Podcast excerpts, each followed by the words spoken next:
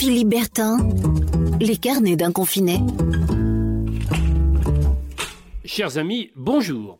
Il y a une règle quand on sort dans la rue, euh, ne pas s'approcher de son congénère, rester à distance, euh, respecter à la lettre les consignes de sécurité sanitaire et surtout, surtout, adopter les gestes barrières. Cela n'empêche tout de même pas de temps à autre de faire un brin de causette lorsqu'on se retrouve dans la file d'attente devant sa boulangerie ou euh, devant son épicerie. Et parfois, parfois, en effet, l'attente peut être très longue. J'en ai fait l'expérience moi-même l'autre matin et, surprise, j'ai eu le bonheur de retrouver quelqu'un que je n'avais pas revu depuis des années.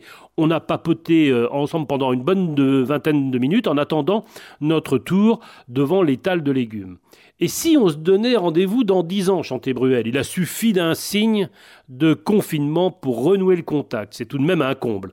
Tout compte fait, c'est quand on ne peut plus voir personne qu'on arrive à se donner de nos nouvelles. Les réseaux sociaux peuvent en témoigner chaque jour. Il n'y a jamais eu autant d'échanges que ces dernières semaines. C'est ça peut-être la magie positive du confinement, s'il fallait dégager tout de même un peu de positif dans tout ça. Rester chez soi et, et garder le contact. Allez, portez-vous bien, prenez soin de vous et à demain.